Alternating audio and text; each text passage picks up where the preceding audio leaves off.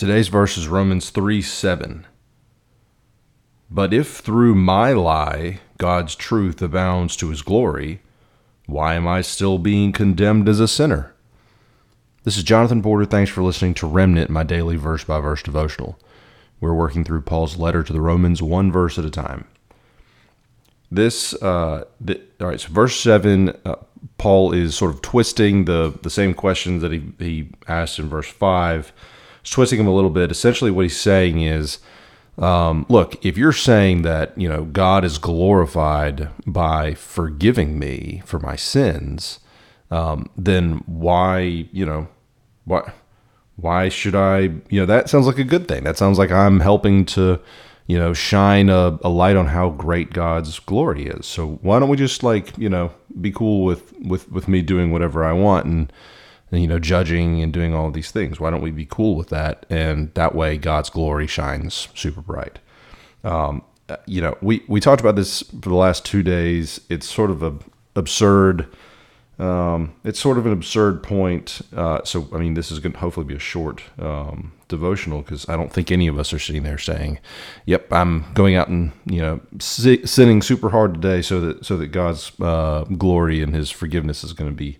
Magnified. I don't think that's what a lot of people, maybe, uh, you know, maybe one person listening thinks that. But so we'll, you know, we'll address that. But but I don't I don't have a lot of concerns that a lot of us are are uh, taking this mindset. Paul is um, again, Paul is using this section to, you know, tackle some you know logic pretzels that he anticipates coming from the the more difficult members of the church in Rome. Um, but essentially, uh, th- what? And by the way, this is a um, uh, my my study Bible tells me that that Paul is going to return to this sort of theme in a little bit clearer way in chapter six. So, you know, put that on your calendar. Um, we'll, we will we will be getting there. Uh, so, um, one of Paul's criticisms was that his version of um, interpreting the the, the gospel uh, led to cheap grace, and and this is sort of, um, like in its my, my study Bible says it's a it's a it's a cheap grace that that um, you know that that focuses on how um, God's God's glorified when when He forgives us. Um, and I, and that's relative to the um, the alternative one that the that the Jews were offering, where they didn't you know think that forgiveness was all that critical. They wanted to think what they wanted, not repent. Um, they think that by Paul saying that repenting is important, that, that he's essentially saying like you know this is this is cheap. You're you're you're you're making it seem as though we're we're we're bad people. Uh, but when we're bad people, God's just going to forgive us. So what is the what's the deal here? This is this is cheap grace. But it's not. I mean, it, that that is in no way what what Paul is saying. Um, you know, my my own interpretation is that God is glorified in all ways, and any everything you do today. I, I hope that you know God gets the God gets the glory from it. the The question is how are you how are you going to live your life um, where God's going to receive the glory? Yes, it's without without question. God um, God gets the glory when um, when you do bad things and then repent. But I don't think it's His plan for you to do those bad things so that you can then repent.